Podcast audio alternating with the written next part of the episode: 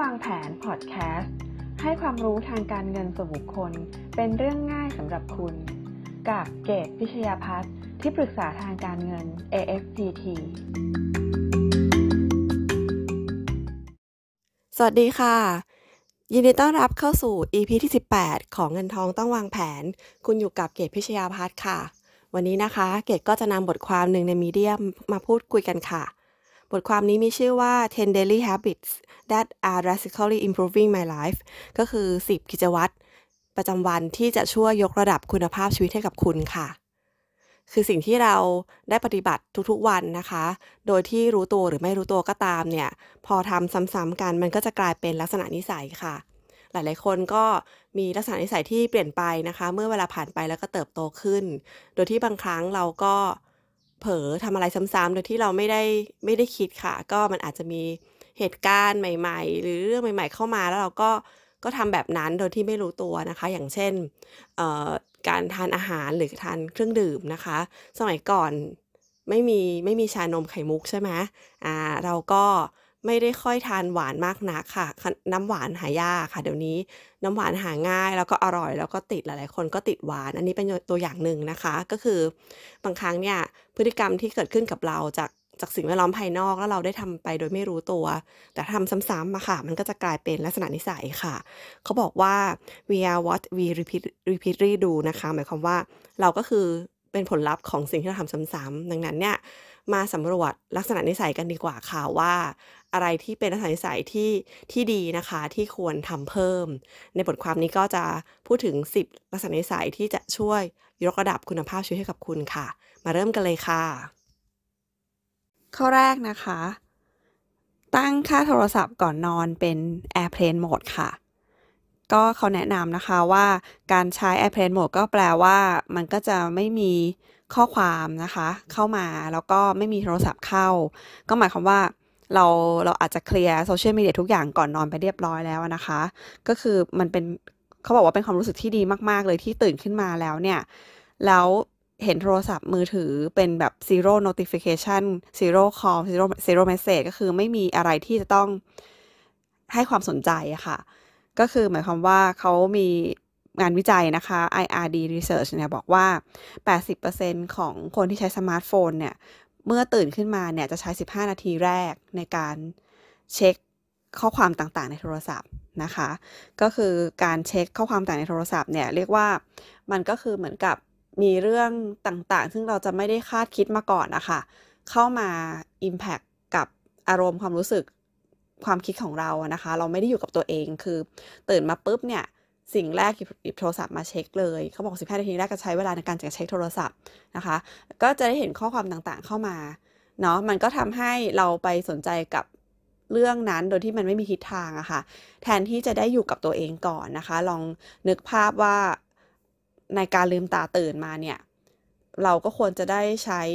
สมาธิอยู่กับตัวเองทบทวนนะคะ อย่างน้อยความรู้สึกแรกก็คือว่า เออวันนี้ ฉันจะทำอะไรเป็นยังฉันจะ รู้สึกยังไงนะคะ แล้วก็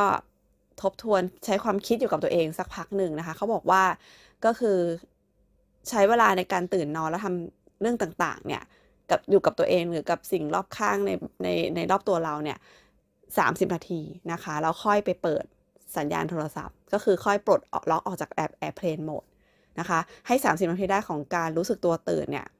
เป็นไปด้วยความสงบค่ะ แล้วก็มีสติ นะคะเขาก็ลองใช้วิธีดูเขาบอกว่ามันจะรู้สึกดีมากเลยถ้าตื่นมาเราไม่เห็น notification ใด ๆ ของโทรศัพท์ ก็หมายว่าก่อนนอนเราเคลียร์หมดแล้วนะคะ แล้วก็ปิดสัญญาณเอาไว้ บางคนมีคำถามว่าทำไมไม่ปิดมือถือไปเลยนะคะ ก็เขาก็มีคำแนะนำนะว่าการการปิดแล้วเปิดเครื่องใหม่ มันก็ต้องแบบใส่ password อะไรเงี้ย บางคนก็ รู้สึกรำคาญไงคะที่ที่จะต้องแบบรีสตาร์ทเครื่องใหม่มันใช้เวลาใช่ไหมแต่การเปิดปิด Airplane หมดมันง่ายกว่าค่ะ คือปิดปุ๊บสัญญาณก็ปิดไปเลย ตัวเครื่องก็ออนไป ข้อ 2 ค่ะ ใช้เวลาไปกับการนั่งสมาธิทุกๆเช้า เป็นเวลา 15 นาที ก็คือ 30 นาทีแรกของการตื่นนอนค่ะ เขาก็ใช้ 15 นาทีไปกับการนั่งสมาธิ การนั่งสมาธิก็คือทำจิตใจให้สงบนิ่งแล้วก็อยู่กับตัวเองนะคะ โดยที่ว่าทางผู้เขียนบอกว่าเขาได้ลองฝึกดูนะคะ เป็นเวลาเป็นเวลาช่วงเวลาหนึ่งนะคะ เขาก็รู้สึกว่าเขาสามารถควบคุมอารมณ์ มีความมั่นคงทางอารมณ์ในระหว่างวันได้ดีขึ้นค่ะข้อที่ 3 ค่ะ ยืดเหยียดร่างกายทุกเช้า ทางผู้เขียนเนี่ยเขาเคยประสบอุบัติเหตุมานะคะ เขาก็เรียกว่าไม่ได้มีทางเลือกมากนักในการที่จะ ในการที่จะไม่ยืดเหยียดนะคะ เขายืดเหยียดเพราะว่าเขาต้องทำการบำบัดร่างกายอะค่ะ แต่เขาได้ค้นพบว่าจริง ๆ แล้วมันเป็นสิ่งที่คนปกติก็ควรจะต้องทำนะคะ คือการการยืดเหยียดร่างกายเพียงเพียงเล็กน้อยในช่วงเช้าเนี่ยมันช่วยให้การไหลเวียนโลหิตดีทำมันช่วยให้สุขภาพสุขภาพของเราดีนะคะ แล้วก็ช่วยในเรื่องของการกำหนดลมหายใจนะคะ ข้อที่ 4 ค่ะ ฝึกเขียน gratitude journal นะคะ แค่ 1 บรรทัดต่อวันค่ะ เราอาจจะเคยได้ยินเรื่องการเขียน gratitude journal มาแล้วนะคะ มันก็คือการเขียนขอบคุณสิ่งที่มีอยู่ในในชีวิตเราทุกๆในทุกๆวันค่ะ ก็เรื่องนี้ก็เป็นเรื่องที่ที่น่าสนใจทีเดียวนะคะ เพราะว่าถ้าถ้าเขาบอกว่าเอ่อมันทำให้เราช่วยชาร์จพลังคือฝึกมองโลกในแง่ดีค่ะไม่ว่าในหนึ่งวันของเราเนี่ย มันจะเจอเรื่อง อะไรเข้ามามากมายก็ตาม ถ้าเรามาทบทวนดูแล้ว เราพยายามหาข้อดีของวันนั้น แล้วก็เอาลงมาเขียนบันทึกไว้นะคะ ในสมุดโน้ตเล่มเล็ก ๆ เนี่ย มันก็จะทำให้เราจบวันด้วยความรู้สึกที่ดีนะคะ แล้วบางคนเขาก็ใช้วิธีเขียนในตอนเช้าเลย คือตื่นมาก็ก็ใช้เขียนเรื่องนี้ในเรื่องที่รู้สึกอยากขอบคุณในตอนเช้าเพื่อเรียกเรียกพลังค่ะว่า เช่นตื่นมาแล้วแบบรู้สึกดีจังเลยที่วันนี้ เราสุขภาพดีนะคะ หรือรู้สึกดีจังเลยที่ที่วันนี้เรากำลังจะได้ไปเจอเพื่อนที่เราอยากจะเจอมากอ่าเป็นการ gratitude คือคือคือการ grateful อะค่ะคือการเขียนเขียนขอบคุณนะคะ แต่ในเคสเนี้ยค่ะทางผู้เขียนเขาแนะนำว่าให้เขียน gratitude journal เนี่ยวันละหนึ่งบรรทัด คืออะไรบางอย่างที่มันแบบรู้สึกว่าทำแล้วมันต้องต้องใช้เวลาเยอะๆ เราอาจจะเริ่มต้นยากค่ะ ถ้าแค่วันละหนึ่งบรรทัดเกดคิดว่ามันมันง่ายมาก ง่ายจนเป็นกิจวัตรได้ แค่วันบรรทัดเดียวเองหนึ่งบรรทัดเองนะคะ ในหนึ่งวันหาให้ได้ แล้วเขาบอกว่าถ้าเราเขียนทุกวันนะคะติดติดกันมีคนติดกัน 30 วัน ก็จะเหมือนกับว่าอืมฉันมีความสุขต่อเนื่องวันละ30 วัน ถ้าเราเขียนติดกันถึง 365 วันนะคะ เราจะเจอเรื่องเรื่องน่าขอบคุณถึง 365 เรื่องอะ่ะ มันดีมากเลยนะคะที่แบบเออไม่ว่าจะมีเรื่องแย่ๆแค่ไหนก็ตามเนี่ยชีวิตฉันมีเรื่องดีๆ เยอะขนาดนี้เลยนะคะ ก็ลองทำดูค่ะ เรื่องของการเขียน gratitude journal นะคะ ข้อต่อไปนะคะ คือการเขียนในทุกๆวันค่ะ ผู้ผู้เขียนคนนี้เขาก็บอกว่าเขาเป็นคนที่แบบมีแรงบันดาลใจในการเขียนเป็นคนชอบเขียนนะคะ แล้วก็เขารู้สึกว่ามันก็เติมเต็มชีวิตให้กับเขาได้ค่ะ เขาก็มาแชร์ว่าเนี่ยให้ลองทำดูนะคะ มันมีอยู่3 3เรื่องที่แนะนำนะคะในว่าในสำหรับการเขียนในทุกๆวัน ข้อแรกคือการเขียนแชร์กับประสบการณ์ แล้วกำลังใจให้กับคนอื่นนะคะ เรามีโซเชียลใช่ไหมเราโพสต์ไปเนี่ย เอ่อถ้าใครใครเคยลองทำจะเข้าใจได้ดีนะคะว่า เวลาเรามีไอเดียดี ๆ หรือเราไปคิดไปคิดเรื่องบวก จริงๆแม้กระทั่งแชร์อาหารอร่อยนะ หรือสถานที่ดีๆ หรือประสบการณ์ดีๆ ให้คนอื่นแบบ เขาได้รับทราบแล้วก็มาพูดคุยกับเรา เราจะรู้สึกอิ่มเอมใจอะค่ะ ความเป็นผู้ให้นะคะ ก็ก็ลองดูเนาะก็คือการเขียนแล้วก็แชร์ประสบการณ์ดีๆให้กับคนอื่นนะคะทำให้คนอื่นมีกำลังใจมากขึ้นอย่างเงี้ยมันก็จะช่วยเติมกำลังใจกลับมาให้เราค่ะ เรื่องที่2ก็คือการเขียนเนี่ยช่วยให้เราเนี่ยรู้จักตัวเองมากขึ้นในเรื่องของเป้าหมายนะคะ ก็คือเราต้องมีการวางแผนวางแผนถูกไหมคะ แล้วเราก็เขียนแผนเขียนเป้าหมายอย่างเงี้ยนะคะ สิ่งเหล่านี้มันเป็นการทบทวนตัวเอง แล้วก็ข้อที่ 3 นะคะ ก็คือการเขียนเนี่ยจะช่วยให้เราได้ทบทวนวิธีคิดความรู้สึกแนวคิดของเรานะคะ เมื่อเราเขียนอะไรลงไปแล้วนะคะ แล้วเราอ่านมันกลับเข้ามาเนี่ยเรามักจะได้แบบ ประเด็นจุดประกายใหม่ค่ะ เป็น generate effect นะคะ generation effect ข้อ 6 ค่ะทำ IF ค่ะ ก็เรื่อง IF นี่ก็ไม่ใช่เรื่องใหม่แล้วนะคะ ก็คือหลายๆคนก็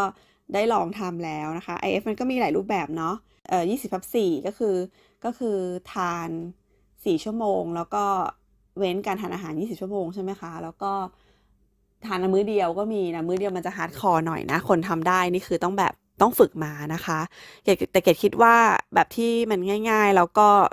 ทำได้ที่สุดเนี่ยทำได้เรื่อย ๆ เลยก็คือ 16ทับ8ก็คือทานอาหาร 8 ชั่วโมง แล้วก็ 16 ชั่วโมงเว้นอาหารนะคะ ก็ IF ก็เป็นเป็นเป็นเรื่องหนึ่งซึ่งซึ่งหลาย ๆ คนใช้มาลดน้ำหนักถูกไหมแต่แกคิดว่ามันเป็นมันเป็นสิ่งที่ดีต่อสุขภาพด้วยนะคะ เพราะว่าร่างกายเรามันต้องได้ต้องได้รับการพักอะค่ะ จะทานตลอดเวลาไม่ได้ ร่างกายมันต้องมีเวลาในการแบบเอ่อดีท็อกตัวเองนะคะ ทีนี้มันก็จะมีเกตแทรกเพิ่มแล้วกัน เพราะว่ามันมีคนพูดถึงเรื่อง IF อยู่เยอะแล้วนะคะเอ่อ IF ที่ได้ผลเนี่ย ใน 8 ชั่วโมงก็จะต้องควรจะทานตอนต้น IF กับท้าย IF นะคะ ก็คือหมายความว่าเมื่อเมื่อเริ่มเริ่มมื้ออาหารนะคะ ก็ทานที่มื้อนั้นแล้วก็ ไม่ใช่ว่าแบบ 8 ชั่วโมงก็จะกินตลอดเวลา มันก็จะไม่ มันก็ไม่ดีนะคะ ใน 8 ชั่วโมงนั้นก็คือควรกินหัวกับท้ายนะคะ แล้วทานอีกครั้งนึงคือก่อนเข้า IF รวมก็คือระหว่างระหว่าง 2 มื้อนั้นก็ไม่ควรกินจุกจิกมากนักนะคะ คือไม่ใช่ว่าพอเหลือ 8 ชั่วโมงก็ต้องให้ได้ 3 มื้อเหมือนเดิมนะคะ ถ้าเป็นไปได้เนี่ย สองมื้อกำลังดีนะคะ แล้วก็มือแรกของการ IF ต้องเป็นมือที่โปรตีนที่เพียงพอนะอันนี้แค่แชร์เพิ่มเติมนะคะ ไม่ไม่ได้มีในบทความต้องมีโปรตีนที่เพียงพอทำให้เราทำให้เราไม่หิวง่ายนะคะ แล้วก็ระวังเรื่องน้ำตาลด้วย เพราะว่าเราขาดน้ำตาลมาละมาหลายชั่วโมงใช่ไหมคะ เราก็จะคว้าไขว่คว้าหาหาของกินอย่างไม่มีสติอะค่ะ ดังนั้นเนี่ย ถ้าใครเริ่ม IF ใหม่ๆนะคะ อาหารมื้อแรกเนี่ยต้องเป็นอาหารที่เราเตรียมไว้ก่อนนะคะ เพราะว่าเราจะหิวตาลายมากเลย เราจะกินเรื่องอะไรที่มันแบบไม่ดีไม่ควรกินนะคะ ดังนั้นเนี่ยถ้าเรา IF แรกๆเนี่ยออพอจะครบจะครบ 16 ชั่วโมงแล้วนะคะ ก็พอจะเริ่มทานอาหารต้องเป็นอาหารที่เตรียมไว้มันก็จะได้ผลค่ะ ข้อ 7 ค่ะ ก็คือการ tracking สิ่งที่เราต้องการจะนำมาเป็นกิจวัตรนะคะ คือเราก็ต้องควบคุมตัวเองนิดนึงนะคะ ถ้าต้องการให้มันได้ผลแล้วก็กลายเป็นนิสัยที่ดีของเราในในในวันในวันข้างหน้าเนี่ย เราก็ต้องมีการบันทึกค่ะว่าเราได้ทำสิ่งที่เราตั้งใจไว้ได้สม่ำเสมอแค่ไหนนะคะ ก็คือจะมีลิสต์เลยค่ะ คือ 30 วันเนี้ยนะคะเขาก็ยกตัวอย่างตารางมาให้ดูเลยว่า รายการก็จะมีคือคือเป็นเป็น habit list นะคะ ก็คือ stress การยืดเยียด 10นาที meditate คือนั่งสมาธิ10นาที การเขียนนะคะ ออกกำลังกาย การอ่านอย่างเงี้ยนะคะ แล้วเขาก็ track เลยว่าณวันที่1นนะคะ กิจวัตร 5 รายการเนี้ยได้ทำอะไรไปบ้าง ก็ใส่กากบาทไป วันที่ 2 อาจจะทำไม่ครบอะค่ะ เราก็ไม่ต้องไปเครียดมันมากนะคะ เพราะว่าถ้ามันเครียดมันตึงมากเนี่ย เราจะรู้สึกขยาดแล้วก็ไม่อยากทำนะคะ ก็ผ่อนผ่อนไปบ้าง แต่ก็ต้องอยู่ในกรอบที่เรา เราต้องรู้เป้าหมายเราทำไปเพื่ออะไรเรา เราทำเพื่อเปลี่ยนเป็นนิสัยที่ดีของเราอะค่ะ ดังนั้นเนี่ยก็จะต้องมีวินัยกับมันเนาะถ้าเกิดเรารู้สึกว่าจริงๆมันต้องมันต้องลงมือลองทำแหละ คือไม่ว่าอะไรก็ตามที่พูดมาเนี่ย ถ้าลงมือลองทำให้มันติดกันสักสามสี่วัน เรารู้สึกว่าเรารู้สึกดีกับมันนะคะ เราจะทำมันต่อได้ แต่ถ้ารู้สึกว่าทำแล้วมันไม่ใช่เราเนาะก็อย่าไปอย่าไปเครียดมันมากค่ะ ก็ไม่ต้องไปทำมันต่อแค่นั้นเองนะคะ ทำสักหนึ่งเดือนนะคะ แล้วมานั่งดูตารางดูว่า อะไรที่มัน friendly กับความรู้สึกของเรา อะไรที่มันขัดมันไม่ใช่ตัวตนของเราทำแล้วเราไม่เห็นรู้สึกดีที่เขาบอกเลยอะไรประมาณนี้ก็ปรับได้นะคะ นี่มันตารางของเราเองเนาะนี่เป็นแค่ข้อแนะนำค่ะ ก็ต่อไปนะคะก็คือใช้ชีวิตช้าลงเสียบ้างนะคะ ก็ในความหมายของคำว่าช้าลงเนี่ยก็คือหมายความว่าเรา ไม่ว่าเราทำอะไรก็ตามทุกๆเรื่องอะค่ะ อย่าคลั่งเคร่งกับมันมากเกินไปจนเราเราเบิร์นเอาอย่างที่เกดพูดเมื่อกี้ก็คือ อย่างอย่างแฮบิตที่ต้องการจะทำแล้วเรา tracking ดูเนี่ย อะไรที่เรารู้สึกว่าไม่อยากทำก็ไม่ต้องทำนะคะ เอาพอดีพอดีอะค่ะะเรื่อง fasting ก็เหมือนกันนะคะ ก็คือถ้ามันหิวแล้วเราไม่ชินอย่างเช่น ยกตัวอย่างอย่าง fasting เนี่ย16 ชั่วโมงแรกในการงดอาหารเราเราไม่ชิน เราก็ยังไม่ต้องทำถึง 16 ชั่วโมงก็ได้นะคะ เพราะตามจริงแล้วเนี่ย benefit ของการ fasting มันเริ่มที่ชั่วโมงที่ 12 เป็นต้นไปนะคะ ก็คือ ร่างกายจะจะย่อยอาหารหมด แล้วก็เริ่มเข้าสู่ fasting เนี่ยก็คือชั่วโมงที่ 12 เป็นต้นไป แปลว่าชั่วโมงที่ 13 14 ก็เริ่มได้ benefit นั้นแล้วนะคะ แต่เขาก็คือให้มา 4 ชั่วโมงเพื่อเพื่อให้มีเวลาเพียงพอในการ process ให้มันได้ประสิทธิภาพอะไรประมาณนี้แต่ถ้าวันแรกๆทำไม่ได้เนี่ย โดยธรรมชาติของคนเราเนี่ย 12 ชั่วโมง ตื่นมาทนหิวอีกสักชั่วโมงชั่วโมงก็พอแล้วไม่ต้องถึงขนาดนั้นแล้วค่อยๆเพิ่มเวลาไปนะคะ ทุกอย่างที่จะทำให้เป็น habit เนี่ย มันจะต้องแบบ friendly กับเราแล้วก็ค่อยๆ เพิ่มไปแล้วเราต้องไม่รู้สึกอึดอัดไม่งั้นมันจะ burn out นะคะไอ้คำว่าใช้ชีวิตช้าลงเสียบ้างเนี่ยมันก็จะครอบคลุมความหมายได้หลายอย่างเนาะมันไม่ใช่แปลว่าขี้เกียจนะคะ แต่ว่า แต่ว่าหลาย ๆ เรื่องก็คือใช้ถ้าเป็นความหมายของคือตั้งสติมากขึ้นนะคะ อย่างเช่น อย่างเช่นการตอบการสนทนากับใครก็ตามนะ เมื่อก่อนเนี่ยมันไม่มีช่องทางโซเชียลใช่ไหมคะเวลาคุยกับใคร เราอยู่ตรงหน้ากันในการจะตอบกันเนี่ย เราเห็นสังเกตกิริยาเขาสีหน้าท่าทางเขาหรืออะไรก็ตาม เราก็ ยังมียับยั้งชั่งใจบ้างว่าอันนี้ไม่ควรพูดอันนี้ควรพูด แต่พอเราใช้โซเชียลอะค่ะ มันเหมือนกับว่าพอเมสเซจมันเด้งเข้ามาปุ๊บเนี่ย เราก็มีความคิดที่พรวดไปทีเดียว อาจจะตีความผิดด้วยซ้ำนะ ในในสิ่งที่รับเข้ามา แล้วก็รีプライตอบกลับไปด้วยด้วยความเร็วเกินไป แล้วบางครั้งก็เกิดปัญหาเพราะเข้าใจผิดทั้งสองฝ่ายเลยนะคะยกตัวอย่างอย่างเรื่องเรื่องคำว่าช้าเกินไป เกดขอยกตัวอย่างในเรื่องของการตอบ โซเชียลแล้วกันนะคะ เพราะว่าเกดเป็นคนที่งานเยอะไลน์เข้าเยอะมากนะคะ แล้วก็มีคนต้องการคำตอบตลอดเวลา มีปัญหาอะไรมาปรึกษางานอะไรประมาณนี้นะคะ ก็หลาย ๆ ครั้งเกดก็มีห้องไลน์อีกห้องหนึ่งเป็นห้องที่สร้างขึ้นมาแบบอ่านคนเดียวอะค่ะเราก็ forward คิดคำตอบที่ต้องการจะตอบอะไปวางไว้ในห้องนั้นก่อน เพราะบางทีเราเราคิดออกมาแล้วเราก็ต้องพิมพ์มันลงไปเนอะเพื่อเดี๋ยวมันเดี๋ยวมันจะลืมอะอ่า ก็แต่ว่ายังรู้สึกว่ามันยังไม่ใช่คำตอบที่ดีก็ยังไม่ตอบนะคะ แล้วก็ทิ้งเวลาไว้สักพักหนึ่งนะคะ ไม่กี่นาทีหรอกจะสิบห้านาทีครึ่งชั่วโมงหรือสักพักหนึ่งมาเรื่องบางเรื่องมันไม่ต้องตอบเร็วขนาดนั้น แล้วก็มานั่งอ่านทวนบางครั้งก็แบบ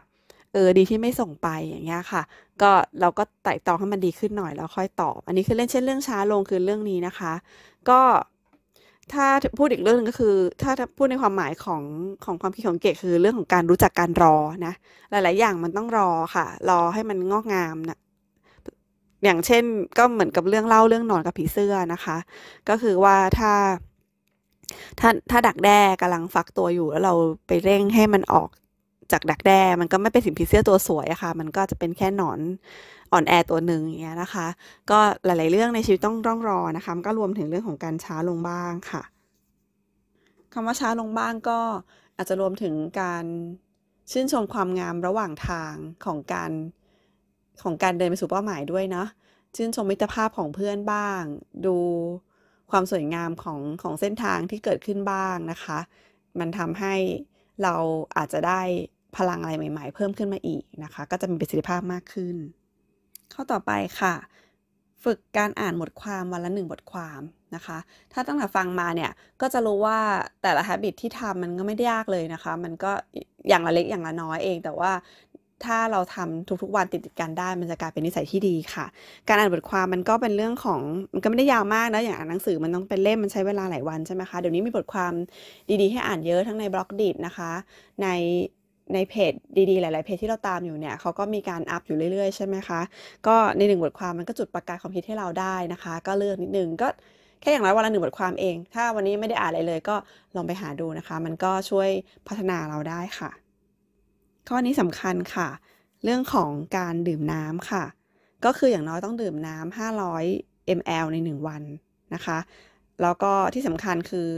ต้องดื่มน้ำทั้ง ทั้งตอนก่อนนอนแล้วก็ตื่นนอนค่ะ ก็เรียกว่าก่อนนอนก็จิบน้ำไปสักหน่อยนึงนะคะ บางคนก็กลัวจะต้องตื่นไปเข้าห้องน้ำนะก็ก็คือดื่มแบบจิบก็ได้ค่ะ แต่ไม่ดื่มเลยเนี่ยแล้วหลับไปเนี่ยบางทีไม่สบายนะ อากาศมันแห้งไปอะไรอย่างเงี้ยนะคะ แล้วก็ตื่นมาเรานอนมันเราหลับไปนานตื่นมาร่างกายขาดน้ำจริง ๆ เรื่องน้ำเนี่ยมันควรมีไว้ที่หัวเตียงเลย หยิบง่าย ๆนะคะ เป็นน้ำอุณหภูมิห้องนี่แหละ นะเพราะว่ามันก็มีผลต่อสุขภาพนะคะ จริง ๆ แล้ว แล้วก็ระหว่างวันเนี่ยก็ต้องมีการดื่มน้ำนะคะ ทีนี้บางคนก็ก็เหมารวมถึงเครื่องดื่มต่างๆ เครื่องดื่มต่างไม่เรียกว่าน้ำเนาะกาแฟกาแฟ น้ำผลไม้อะไรเงี้ยนะคะ ต้องเราหมายถึงน้ำบริสุทธิ์จริง ๆ ที่ร่างกายสามารถที่จะดูดซับนำไปใช้ได้ง่าย ๆ ไม่ต้องแยกว่ามันคืออะไรค่ะ ไม่ต้องไปประมวลผล เป็นน้ำบริสุทธิ์จริง ๆ ก็ดึงไปใช้ได้เลย แล้วการดื่มน้ำเนี่ย เกดแชร์เพิ่มให้นะคะ ต้องเป็นการจิบเนาะ มันไม่ใช่ว่าดื่ม เขาให้ดื่มปริมาณเท่านี้ ทั้งวันไม่ไม่ดื่มเลย เพราะว่างานยุ่งนะคะอุ้ยพอจะจบวันก็เอาวันนี้ดื่มน้ำน้อยงั้นกรอกไปเลยละกันทั้งขวดเอื้อกเดียวหมด ร่างกายมันก็ดูดไม่ได้ค่ะดูดไม่ทันนะคะ ก็มันก็ไม่ได้เป็นผลดีนะ มันก็เป็นการทยอยทยอยดื่ม บางคนเขาใช้วิธีซื้อขวดที่มันมี เราต้องรู้ว่าขวดน้ำที่เราใช้ประจำตัวค่ะเดี๋ยวนี้มันมีเรื่องเรื่องรักสิ่งแวดล้อมเนี่ยเราพกขวดกันมากขึ้น ขวดน้ำดื่มเราต้องรู้ว่าขวดน้ำดื่มที่เราใช้ประจำเนี่ยมันมีปริมาณกี่ซีซีนะคะ ดังนั้นเนี่ยเรารู้ปริมาณการดื่มน้ำตัวเองจากการใช้ไอเนี่ยแหละเป็นตัววัด ก็คือถ้ามันยังไม่พร่องไปก็แปลว่าวันนี้ไม่ได้ดื่มน้ำนะคะเขาก็ใช้อุปกรณ์นี้ช่วยเช่นกันค่ะ ข้อสุดท้ายค่ะ พยายามตัดสรรเวลาใน 1 วันเนี่ยให้มี 30 นาทีสำหรับการออกกำลังกายค่ะ อันนี้สำคัญมากเนอะการออกกำลังกายมันไม่ต้องถึงขนาดว่าต้องไม่เข้ายิมเนาะบางคนคิดว่าการออกกำลังกายเราเราสร้างเงื่อนไขมากเกินไปอะค่ะ ว่าการออกกำลังกายต้องไปไปที่ยิมต้องมีชุดที่พร้อมอะไรอย่างเงี้ยขั้นตอนเยอะนะคะ บางคนถ้าเป็นผู้หญิงก็แบบเดี๋ยวออกกำลังกายเสร็จต้องล้างหน้าอาบน้ำแต่งหน้าอีกเงี้ยนะคะ ลองหาอะไรที่มันแบบ ทำง่ายๆอะค่ะ โดยส่วนตัวของเกดเนี่ย เกดใช้การวิ่ง กันไม่วิ่งเดินอะเดิน เพราะแค่นึกว่าวิ่งก็จะเหนื่อยก็จะขี้เกียจแล้วแต่เดินเนี่ย ยังไงซะเรามีนาฬิกานับก้าวเนอะเราก็นับให้ได้วันละ อย่างเราต้องห้าพันเก้าอะค่ะห้าพันเก้าถ้าหมื่นเก้าได้นี่คือเพอร์เฟกมาก ยิ่งจริง ๆ ช่วงช่วงที่กักตัวกันหลาย ๆ รอบ เราเราเดินกันน้อยนะคะ เราออกกำลังกายกันน้อยเหมือนกับว่าเราเคลื่อนไหวน้อย เราไม่ได้เดินทางไม่ได้อะไรอยู่กับบ้านนะคะ ก็จะอ้วนง่ายมากเลยนะคะ ดังนั้นเนี่ย พยายามหาการออกกำลังกายที่มันง่ายกับเราอะค่ะอ่าแค่วันละ 30 นาทีเช่นกันนะคะ ที่พูดมาเนี่ยแต่ละอย่างที่เพิ่มเข้ามามันก็ไม่ได้เยอะเลยนะคะ 30 นาทีนี้คือเดินถ้าใครมีแบบพื้นที่พื้นที่ใกล้ๆบ้านนะคะ หรือที่ระหว่างที่ทำงานกับบ้านส่วนสาธารณะไหน หรือในหมู่บ้านเดินได้เดินเดินสามสิบนาทีไม่เยอะเลยนะคะ กับบางครั้งเนี่ยถ้าไม่เหมาะไม่เหมาะกับ outdoor ข้างนอก ไม่อยากไปยิมไม่ได้มีอุปกรณ์อะไรมากมายในบ้านนะคะ เปิดทีวี เปิด YouTube มีแอโรบิกเยอะแยะเลยค่ะ คลิปเต็มเลยเราก็ไปเต้นตามก็ได้นะคะ ก็ลองดูค่ะ อาทิตย์หนึ่งเนี่ยสัก 3 4 3 4 วันต่อสัปดาห์นะคะ ก็แรกๆมันจะฝืนๆหน่อยแหละ แต่ว่าถ้าทำได้เรื่อยๆนะคะ มันก็จะดีต่อสุขภาพเช่นกันมันอย่างน้อยนะ ไม่ต้องไม่ต้องโฟกัสเรื่องน้ำหนักเรื่องความผอมหรอก แต่ว่าแค่ให้เลือดมันไหลเวียนนะคะ หน้าตาสดทำให้เราหน้าตาสดใส สุขภาพแข็งแรงเนี่ย คือร่างกายเราโดยพื้นฐานแล้ว มันรักษาตัวเองได้นะคะ ภูมิคุ้มกันต่างๆ ร่างกายเราก็สร้างได้ แต่ปัญหาคือ เราดื่มน้ำไม่พอเรานอนไม่พอ เราไม่ออกกำลังกายทำให้ระบบร่างกายเราซึ่งจริงแล้วร่างกายเราฉลาดร่างกายเราเก่งดูแลตัวเองได้เนี่ย ก็ทำงานได้ไม่เต็มที่ต้องช่วยเขานิดนึงนะคะ อย่าอย่านำแต่เรื่องเป็นพิษให้กับร่างกายเรานะคะ ดูแลเขาด้วยนะคะ ก็จบไปแล้วทั้ง 10 ข้อนะคะสำหรับการที่จะเพิ่มคุณภาพชีวิตให้กับตัวเอง ถ้าใครไปลองทำแล้วนะคะ ข้อไหนเป็นยังไงหรือใครเคยทำข้อไหนมาแล้วนะคะรบกวนแชร์ให้เกดด้วยนะคะ เกดก็อยากจะทราบว่าคนอื่นทำแล้วเป็นยังไงบ้าง แล้วก็แชร์เพื่อนๆฟังด้วยนะคะ เรามาช่วยกันค่ะช่วยกันให้กำลังใจกัน แล้วก็สร้างพลังเชิงบวกด้วยกันนะคะ ขอบคุณที่ติดตามเงินทองต้องวางแผน แล้วพบกันอีพีถัดไปค่ะ สวัสดีค่ะ ขอบคุณทุกท่านที่ติดตามเงินทองต้องวางแผนค่ะ อย่าลืมกด subscribe กดกระดิ่งแจ้งเตือนจะได้ไม่พลาด EP ใหม่ๆ นะคะ ท่านสามารถติดตามในรูปแบบของ podcast ได้ทาง Spotify Podbean Google Podcast Apple Podcast โดยเซิร์ชคำว่าเกตพิชยาพัฒน์เงินทองต้องวางแผนค่ะ ท่านที่ชอบอ่านบทความนะคะ ก็สามารถติดตามได้กันในบล็อกดิค่ะเซิร์ชคำว่าเงินทองต้องวางแผน แล้วพบกัน EP ถัดไปค่ะ สวัสดีค่ะ